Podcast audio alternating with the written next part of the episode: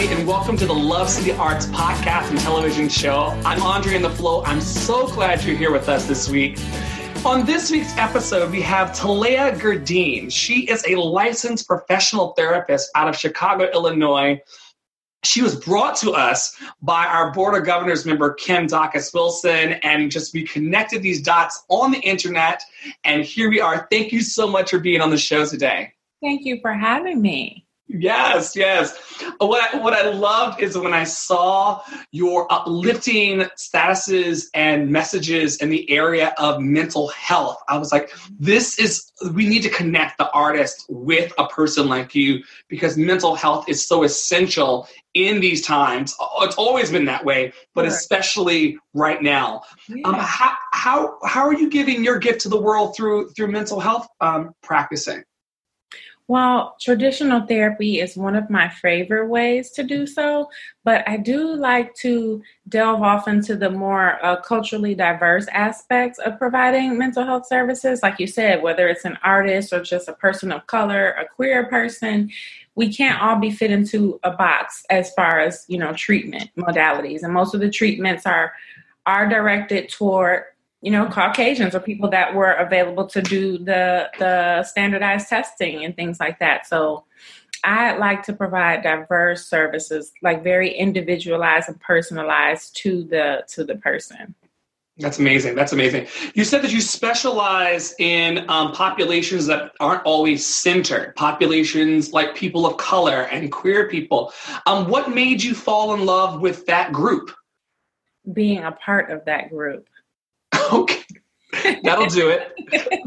That'll do it. Being immersed in this population and seeing that the areas of opportunity for growth and just really wanting to be a part of making that change. And then the healer has to heal themselves first. So going through that journey of, you know, addressing my own mental health and just being sure that I'm well and making sure I'm communicating effectively and I don't have any toxic energy around me, just doing that whole cleanse and just being like, you know, I want others like me to experience this as well. Mm-hmm. Tell me, tell me about that cleanse. Tell me about um, that period of, of darkness in your life, and then how you work through it. Well, having to connect spiritually. and before we got started, you and I talked about the importance of spirituality. So, really connecting spiritually on a deeper level. Sometimes you have to go deeper than the traditions that were handed to you. Maybe they're not serving you as well anymore. So, um, that was a process, just really delving more into how I felt that my higher power saw me and what was wanted for me, and then examining the relationships around me. Do they reflect self love that I should have for myself, you know, and mm-hmm. just kind of reevaluating the relationships that I had, including the one with myself. So it was a very, like you said, it's a dark period, but but seeds become plants in the dark. So it's kind of necessary to go through that on. Seeds become. See, this is exactly why I was. I was. I was like, I gotta have her on the show because seeds do become plants in, in the, the, dark. dark. Yeah. Yeah. And sometimes it's when no one's looking. Like we live in a culture where like everyone's flexing on Instagram and they're totally um, you know, trying to pretend like everything's in the light and in front of the lights and the camera and the action and all that stuff. But a lot of the work happens in in dark spaces, yeah? Yeah, absolutely. And one of my favorite sayings during this period was, you know my glory, not my story. But it's because we're so immersed, submerged in a culture that does not share our story. We only want to share the glory, and then we wonder why we feel disconnected and why we don't have these deep connections and intimate relationships with people that we truly desire but it's because of the the culture of social media and things like that that we've succumbed to where yes you're putting your glory out there and not your story. Granted everyone doesn't deserve the gift of your story but if you are you know available to be able to get that vulnerable and share i believe that you should because someone is listening and someone you're going to help someone with your story because we're all connected. But right. social media kind of separates us from that it does. I de- what, where do you think that started? Like, do you think that happened at the beginning of Facebook or an Instagram? And I'm not villainizing these platforms because we're using them to spread love and light, but Absolutely. When did it become so sen- central to our lives? Yeah. I think that it probably comes from the cultural instinct that we've developed over time to just be better and to compare. And so social media is a great avenue to do that because you don't have to share your failures. You can only share the positive things that have happened to you or you know, you can throw shade when somebody says something that you don't like without addressing it directly. You can post that new car that you got. You can go on that trip, you know, without really having to connect with people. You're you're pretty much just showing you know, I have this, I have that. And I think that we were that way before social media, but social media has just made it easier to do. Yeah, it's magnified it. It's Yeah. magnified it. So like what are some of the tools that you encourage your clients to to use to go deeper in their spiritual and and mental health practice? One of them is, like you said, I don't want to villainize social media because there are some really positive aspects about it. People have connected with families. We're connecting right now. Exactly, exactly. So, you know, I'll say cleanse your timeline. If you have a bunch of people that are just showboating the things, oh, what's the saying that you said is common in the arts community once you've made it? Oh, the books and blessed thing. The booked and blessed. Books and blessed. And it's, o- it's only when, uh, pleased to announce, thrilled to announce that I'm on this stage and that stage. Hashtag booked and blessed. that is like something that I see transferred across all professions and all walks of life. Is the the idea of since we're doing this for the art community, the book to ble- uh, blessed to be booked. Is that what it is? But uh, it's books and blessed. Basically, I booked the blessed. job, and so because I booked the job, I'm blessed. Yeah. So people do that about trips. People do that about you know graduating from school. People do that. It's you know booked and blessed. Everybody wants to be booked and blessed. So if you're starting to feel overwhelmed and you're starting to feel inadequate as a result of these postings, maybe mute those people until you can go back and maybe it inspires you. But sometimes you know i'm a big believer in energy. If it's not meant to inspire you and you you kind of feel facetious intent or narcissistic uh, intent from the post just mute them for a while and then fill your timeline up with things that inspire you. So follow pages that post things that inspire you. If you still if you can't hang up the social media then rework it so that it works for you hmm I, I have personally, um, and this is not a flex. This is just my journey for my mental health because I can't, I, I can't have um, trash in the yard. Um, you know, and I, and that's while loving everybody. Hallelujah, Yes, hallelujah. Yeah, But. Um, but when people tell me that their um, Instagram or their Facebook is making them sad, or that they have to take a complete break from it, which I honor, um, because it's just they've got so much garbage on it. I'm like, who are you following? Because whenever I turn on my Facebook, you're there. You know, whenever I turn on my Instagram, I'm, I'm not getting notification posts or status posts from, you know, from people that are, you know, wanting to dwell in the darkness or the low vibratory energy. Like all of my status notifications are, you know, uh, inspirational quotes or people that are, are like-minded in in wanting to see the positive and inhabit gratitude in their lives. And so That's the right. algorithm has learned me. The algorithm knows I'm not with the mess. I don't care anything about the Maury show or um, none of that right it's it's being a uh, a curator of what's we call it in Buddhism the sense gates. What's coming in through your eyes and your ears and your yeah right. Absolutely. Like everything we consume is not just about food. It's about what you're seeing, what you're hearing. You know, instead of scrolling through your Facebook timeline and looking at the person who used to bully you in high school, get rid of that person. Mute that person, delete that person. What, Mhm. you know, why have this person on there just for, you know, so that you get the gratification of seeing what they're doing if what they're doing triggers you? You know, and I say this with love.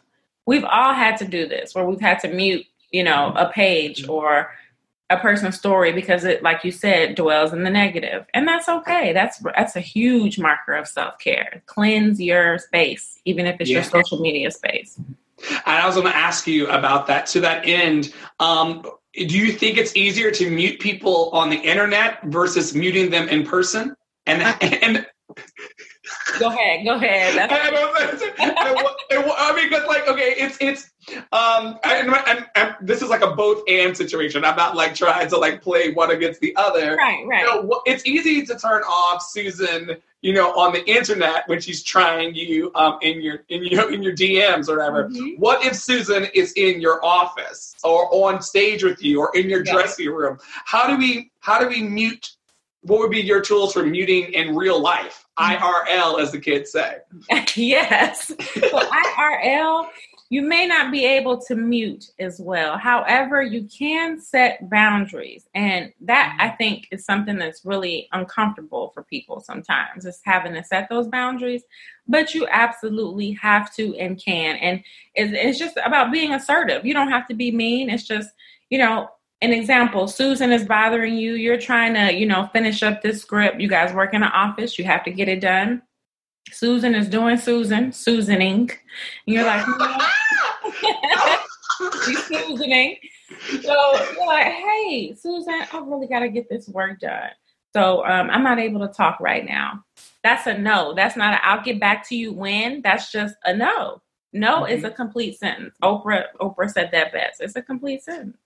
No is a complete sentence. Yeah let me tell you something. Boundaries are a thing, and and I found that people will um, steal from you. They'll take your time, they'll take your energy, they'll take your focus, and then you'll be sick. You'll be six weeks, six vampire. Yes, energy vampire, just suck. Yeah. And instead of like building their own um, light and love and positivity and purpose they just want to take. And and so the ability to say um, i call it a high quality no which actually puts a little spin on it because it's like you know if i no no like get out of my face it's completely no, no. different. Yeah. Just no. no. No. Just just no.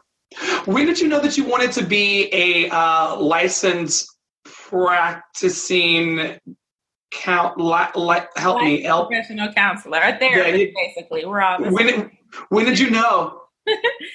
I knew actually in high school when i um i did want to do journalism because i've always been a writer. Like i told you i'm i'm a big fan of the arts. I'm a something like an artist myself deep down in there somewhere. Oh i can't wait to hear more about this So I was going to do journalism, but my senior year, I took a human behavior class and I was just so enthralled. I had such a good teacher. She was able to cover, you know, this psychology class at the high school level in a way that just drew me in. And then it made me realize I've always thought this way about you know what makes people tick why they why do they do the things that they do why do i do the things that i do you know um coming to the conclusion that all behavior is purposeful early before I knew that that was an actual thing. So I'm, I'm sorry, I'm going to pause you right there because yeah. that's that's I've never all behavior is purposeful. All of it. All of it. Absolutely all of it. Tease that out for for listeners and viewers like me who are, are like, okay, I think I get what you're saying, but purposeful, like in like. Okay, so everyone one the- theory of psychology or practicing counseling with someone is everyone's trying to get a need met in every single thing they do. So, I mean, from the most simplest thing to the most complex of behaviors. I mean, we can even think as as simple as blinking. You blinked for a reason. As complex as what Jussie just did. Jussie Smollett just did. See, I was wondering if you were to come into the room about this and make this like you know cutting edge, timely. On, right. Right. So you're you're, you're um kind of going in and out a little bit. It paused oh. a second ago. Okay, hold on. Okay, okay. so we'll back up. And um, so, so I was wondering if you were going to talk about Jussie, like like everything from the blink to Jussie. Yeah, it's purposeful. Yeah. How so? Okay, so you know we blink because we we've got to refresh our eyes. They're getting dry all every single behavior is purposeful. If we we sleep for a reason, even if scientists are not quite sure 100% why we dream or why we sleep, everything is purposeful. Behavior is purposeful as well. I'm not going to get into the psychology of why Jussie possibly did what he did, but people lie, people make up things, people are extroverted for a reason, they're introverted for a reason. Everything we do is for a reason. Every single thing. There's nothing that's just pointless. If if we're procrastinating and we think it's just because we, you know, don't want to do the assignment, it's for a reason. Everything. And so and so you help your clients and want to help the world go deeper into the why of the why of the why. Right, because we often like are most comfortable expressing anger or, you know, dis- discontentment or disappointment with something, but there's usually something that's just a that's just a surface level emotion. It's usually a reason why. It's it's sadness or it's hurt or it's mm-hmm. neglect or feeling fear of abandonment, feeling abandoned. It's always something. And and on the positive side too. When people exude love, they're able to do that for a purpose because they feel love inside. They feel love and light inside, so they're able to give it out. Wow, wow. I once read somewhere, and I wish I were a, an excellent quoter when it came to knowing all the things that are stuffed away in my brain. Um, but someone said, like, if you go like three or four whys deeper into a question, you'll start getting closer to the the the ground floor of what's going on. Like, um, you know, I'm sad about this. Well, why are you sad? And then why do you feel that way? And then why do you feel that way? And then the deeper you go, you kind of you know you understand oh, oh, that's the real reason. Absolutely. Yeah. So that's, that's something cool. that's my favorite part of therapy is getting to the root. You thought you came in because your sister betrayed you, but really it's that you were tired of feeling betrayed long before she did that. That was just an extension of, of something that you already felt. Because other people's behavior bothers us less if it doesn't trigger us in some way. So there's always a deeper reason. Always. Oof, there's. I think in therapeutic spaces they allow you to say "ouch" when you hear things. I like, and you're like, you're like, that's not them. That's you. That's yeah. you. Absolutely. And are you requiring your your clients to take uh, constant responsibility for th- themselves and their behaviors? Is that is that part of? Do you, do you have a tough love approach or a no, I have a very, um, we call it unconditional positive regard. So I'm always going to make it safe for you to express your feelings, no matter how shameful you may think they are. So, uh, like, one of the processes is helping a person feel safe to share very, very what they may feel are disturbing. There's no judgment here, but disturbing feelings or shameful feelings, or, you know, just we have a tendency to judge ourselves. So making them feel safe to express it. Then the next step is showing them how you are not alone. Many people feel this way without, of course, disclosing the confidentiality of other people, but just in general. And then mm-hmm. the last stage is helping you understand why you really feel that way. Because then once you have that understanding, you can begin to forgive yourself. You can begin to have empathy for yourself and those that hurt you. Not saying that you have to reconnect with anyone, but it's just a, a process, like a circular process, you know, where you go from telling it to understanding it to healing it. Mm, mm, so good.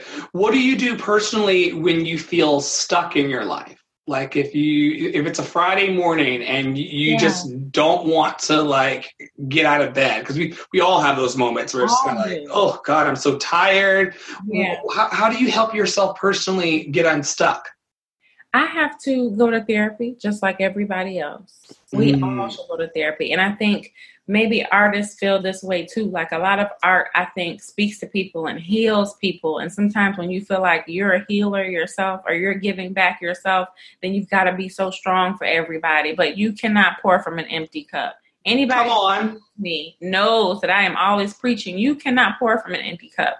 So I will be the first to say, therapists go to therapy, doctors go to a doctor. You can't perform surgery on yourself. Right. So, you know, you therapy or, or tapping into the the very coping skills that I teach and uh, cultivate with my clients. You got to practice what you preach. Mm, mm, mm. Uh, what are you currently working on? Are you currently working on private clients? Are you just seeing people that are currently under your care? Um, and I know that I found you on Facebook. So what, what's going on right now in that space? Yeah. So right now, I just have a couple of people that I see because I also have a full time job where I also have a caseload um, doing more telephonic counseling. Um, so I'm in the process of transitioning into doing more more private practice in a full time manner. Transition.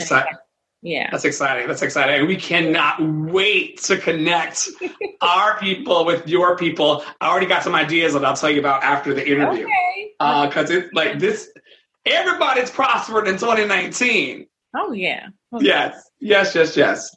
Um, if you had to take this is this, I've never asked this question before, mm-hmm. but if you had to take the faces or the collective face of artists into your hands and look them right into the eyes and say something, what would you say? Hmm, that's a good one. Let me visualize this because visualization is an important part of uh, mental health as well. So, just all the artists, you know, I find myself thinking dancers, painters, uh, people who draw, videographers, and I would say, you know, don't get lost. You you pour so much of yourself into your art, like a hundred percent, and you pour so much of yourself into it. But you also, if you're an actor or something, take so much of it on. You become that character. I heard Michael B. Jordan say he went to therapy after playing Killmonger. I know what happened with um, Heath Ledger and everything after playing the Joker. And there's actually I would suggest that all artists read this this philosophy book by Albert Camus. He talks about the uh, absurdities of life, and one of the absurdities that I thought I found so fascinating was him talking about being an actor. But I think all artists could relate. Sometimes you become so engulfed because you're so passionate about your art that you kind of you can lose yourself and you know depression or anxiety or just uncertainty of wait who was i before i became said character can creep in. So just being able to learn grounding techniques for staying true to who you are. Maybe if you've been playing killmonger all week journal as michael b. Jordan every night to stay in tune with who you are. Journal about how michael b. Jordan feels about killmonger to keep the two separate. Right yeah. So if you have terrible feelings about Killmonger and you fear that that's going to get in the way of your work, it won't. What will get in the way of your work is if you allow this person to infiltrate you just completely and then you lose yourself afterwards. Right. Not being able to pour from an empty cup for your next gig. Right, right. And I mean, it's so mission critical that we stay grounded yes. along the path and grounded in our work. Yeah. I want to thank you so much for your pouring out. Your cup is clearly not empty up in here. Um, you got tons of water and juice. Go off for days. You got juice. You got you know you got all the things. Seltzer. You know, so good. I'm so grateful. I always end um, these episodes with the same three fill in the blanks for those who share with us. And so here are your three. Okay. Okay. And thank you, thank you again for like being here. This is so good, so good. All right, love is. Love is an action word. It's an action word. It's not just a feeling. We think it's a feeling, but it's an it's an act. It's something you do. Wow. Wow. Joy is. Joy is a part of every day if you can find it. A every part of day. Wow. Wow, wow, wow. Freedom is mental. It's mental. I, I, that's a whole nother episode. Like that. yes. Wow, freedom is mental. Yeah. Wow. Okay, we gotta. Okay, I'll just keep you for thirty seconds more because we got to talk about like uh, when you said that, I immediately thought about those uh, elephants that are chained to like the little stick, not knowing its power. Have you seen that that analogy? No, but it's a powerful one. I, I think I have. It sounds vaguely familiar. There's but. like a picture of like if they say that if you chain an elephant to like a little stake when it's a baby elephant, it Yeah. it pathologizes that that stake is going to keep me there. So no matter how big the elephant gets, it will still stay there because its mental state is not free. Absolutely. Yeah. That's exactly what I mean. That is a visualization of exactly what I mean. Freedom is mental. And this is not to discredit anyone who's been enslaved or anyone who's been, you know, captured because people can mess with your mental to make you feel like you are enslaved, which still goes back to it's mental. Wow. Yeah. Well, well, thank you for setting us free today. Like that is just so good. Thank, you for so setting much. me free, for allowing me this opportunity to share with you. You're welcome. You're welcome.